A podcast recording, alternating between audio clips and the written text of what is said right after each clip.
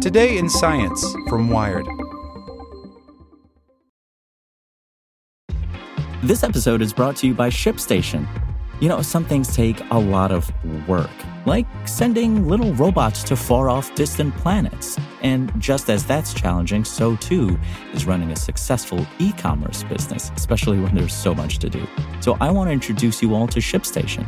Now, I love using ShipStation because of its easy to use dashboard, which makes managing orders and printing labels a breeze and super smooth. Oh, and the customer service is just out of this world. It's exactly what you need to help grow your business. Sign up for your free 60-day trial at shipstation.com slash technews. That's shipstation.com slash technews. This is the story of the one. As a maintenance engineer, he hears things differently. To the untrained ear, everything on his shop floor might sound fine, but he can hear gears grinding or a belt slipping. So he steps in to fix the problem at hand before it gets out of hand. And he knows Grainger's got the right product he needs to get the job done, which is music to his ears. Call, clickgrainger.com, or just stop by. Grainger, for the ones who get it done. Why antidepressants take so long to work. A clinical trial reveals the first evidence of how the brain restructures physically in the first month of SSRIs and the link between neuroplasticity and depression. By Max G. Levy.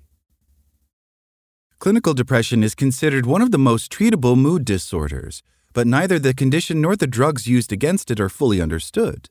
First line SSRI treatments, selective serotonin reuptake inhibitors, likely free up more of the neurotransmitter serotonin to improve communication between neurons. But the question of how SSRIs enduringly change a person's mood has never returned completely satisfying answers. In fact, SSRIs often don't work. Scientists estimate that over 30% of patients don't benefit from this class of antidepressants. And even if they do, the mood effects of SSRIs take several weeks to kick in, although chemically they achieve their goal within a day or two. SSRIs raise the level of serotonin in the brain by blocking a transporter protein that decreases serotonin levels.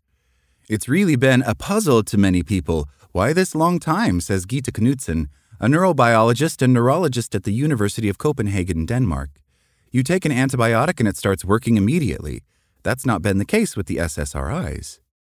Experts have proposed theories about what causes the delay, but to Knudsen, the most compelling involve our brain's ability to physically readjust over time, a characteristic called neuroplasticity. In adulthood, brains rarely create new neurons, but they do sprout new interconnections between existing ones, called synapses. Essentially, they adapt by rewiring. That's exactly what happens when we exercise and learn something, Knudsen says. This transformation improves cognitive function and emotional processing. Knudsen thinks rewiring could also break someone free from cycles of negative rumination, a hallmark of depressive episodes. Knudsen believes that SSRIs owe their efficacy, at least in part, to boosting neuroplasticity. Writing in Molecular Psychiatry earlier this month, her team showed how they had tested this theory on people, thanks to a special kind of PET scan developed in the past few years. They recruited 32 people to take the SSRI escitalopram, also known by the brand name Lexapro, or a placebo for one month. Then they asked the people to take a PET scan at the end of the trial and used radioactive tracers to track where in the brain new synapses were forming. The more time someone spent on the antidepressant before their brain scan, the more synaptic signals the team detected, a proxy for increased connections.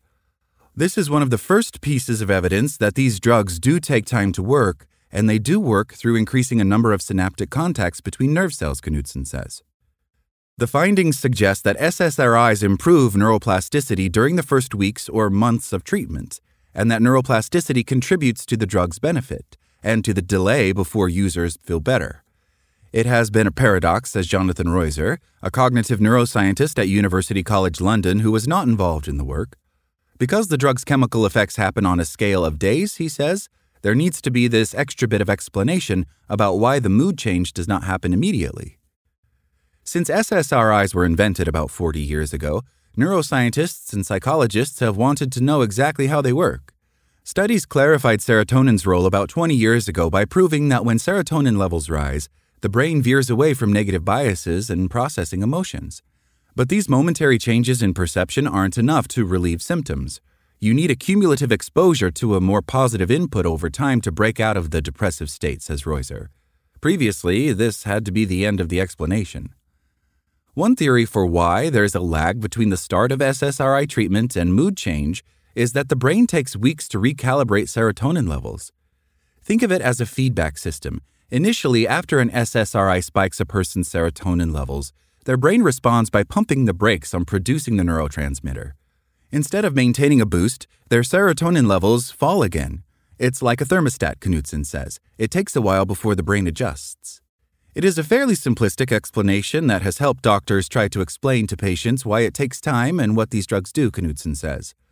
But as a neurologist hoping to improve treatment, Knudsen wasn't satisfied with this answer, partly because studies in rats suggested that a more complicated story was unfolding. These studies showed that in female rats given daily doses of SSRIs, new synapses formed in their visual cortex and hippocampus, brain areas linked to learning and memory. This indicated that SSRIs induce neuroplasticity. But until about seven years ago, scientists couldn't replicate these studies in humans since there was no way to measure synaptic density without cutting out brain tissue. Then in 2016, researchers developed a way to detect synaptic activity in live human brains during PET scans. These scans detect light emitted by radioactive labels designed to stick to specific proteins. The patient receives an injection of these radioactive markers, which diffuse to the target proteins in the brain. The scan reveals a map of where exactly those proteins are. Scientists quickly began using the PET method to study disorders like Alzheimer's and schizophrenia convincing Knudsen of its power for mental health studies. So her team organized a double blind, randomized clinical trial in which healthy participants would receive a standard 20 mg SSRI or a placebo daily. After three to five weeks, the team would collect PET scans of the synapses in each person's neocortex and hippocampus. In this case, the labels were designed to stick to a protein at the connection between neurons. Tracing them would map out the brain synapses, allowing scientists to measure synaptic density. Their hypothesis was simple the participants who took the drug instead of the placebo would show more synaptic density. That hypothesis was wrong. At first glance, it seemed slightly disappointing, Knudsen says. There was no significant difference between synapses in the drug and placebo cohorts. But an imperfection in the study became its life raft. For logistical reasons, each person's PET scan varied from 24 to 35 days after their first drug dose. This introduced a new variable into the experiment duration, and it let the researchers perform a new analysis. It was only when we started to look closer at the timing that we could see they had an increase, Knudsen says. Participants who spent longer on the drug had more synapses than those who spent less time, and for those on the placebo, timing didn't matter whatsoever. Knudsen thinks this means that these synaptic changes accumulate during the weeks it takes for SSRIs to ramp up. Nord says that the Danish team's biological explanation nicely complements the psychological theory that augmenting positive emotions has a cumulative effect on mood. The two explanations are compatible, says Nord, whose book, The Balanced Brain The Science of Mental Health, was released in September. They're explaining it at different levels. Neuroplasticity may be an antidote to the distressing recurring thoughts that are often present in depression. It's almost as if the brain is fixed in an unhealthy pattern that is reinforcing itself, Knudsen says. If rumination reinforces negative thinking, then forming new connections offers a way out, she says, like having a reset button that makes you think differently. But Mark Rasenick, a neuroscientist at the University of Illinois Chicago, hesitates to draw broad conclusions based on how the healthy individuals in Knudsen's study responded to SSRIs. Antidepressants affect mood more in a depressed person, he says, what do they do to healthy people? The answer is not much. Knudsen agrees that healthy participants may respond less to neuroplastic effects than people diagnosed with clinical depression, and she says that the project's next phase, including participants with depression, is ongoing. Rasenick imagines a PET study of only depressed patients, all receiving the same SSRI for the first time. Some participants won't benefit from the drug, so this setup could compare neuroplasticity in those who benefit versus those who don't. In 2016, Rasenick's team proposed another biological explanation for why the effects of antidepressants lag when they observed that SSRIs gradually accumulate in the membrane of certain brain cells in rats. They may not have an effect until they build up to a critical level. Based on a pilot study Rasenick published last year, This facet of SSRI action may one day allow doctors to use blood tests to quickly measure whether a patient is responding to the drugs. Still, Rasenick believes that neuroplasticity is an important factor, too. To have the evidence from living human brains is critical, he says. PET scans are becoming an unparalleled resource for measuring wiring in human brains. It's very rare to have the ability to do an experiment like this, Nord says. They're giving us a quite unusual window into the processes that are happening in this treatment. Knudsen's team has also used them to investigate psilocybin's effect, and another team has studied ketamines. What this paper is really showing is that you can detect these new connections being formed, Roiser adds. The problem is, PET scans and radioactive labels cost researchers thousands of dollars per participant, about $4,500 per scan in this study, according to Knudsen. Yet the benefits may pay off if they improve treatment. Nearly one in five adults in the United States have been diagnosed with clinical depression, making it a major contributor to mortality, morbidity, disability, and economic costs, according to the CDC. Roiser says this new study suggests it could be beneficial to speed up synapse formation, perhaps with an accelerant drug that could complement SSRIs. One can imagine encouraging these neuroplastic changes during antidepressant treatment, maybe making them happen faster, Roiser says.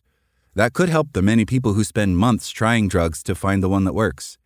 But there's still much to uncover about why depression varies from person to person and how to predict the best treatment.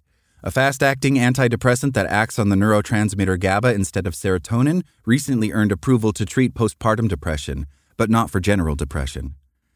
Knudsen likens treating depression to treating a fever. Antibiotics can't kill every kind of bacterial infection, and they do nothing if the fever is caused by a virus. So doctors have to know the exact cause of the fever if they want to be confident about the medication they give. Neuroscientists yearn for the same grasp of the biological causes of depression. To expect that the same kind of medication would be helpful for all patients with depression is perhaps a bit naive, Knudsen says. It makes a whole lot of sense to rethink what depression really is and how it should be treated. Thanks for listening to Wired. I'm Zeke Robison, and for more stories just like this one, visit us at wired.com. Like what you learned? Subscribe everywhere you listen to podcasts and get more science news at wired.com/science.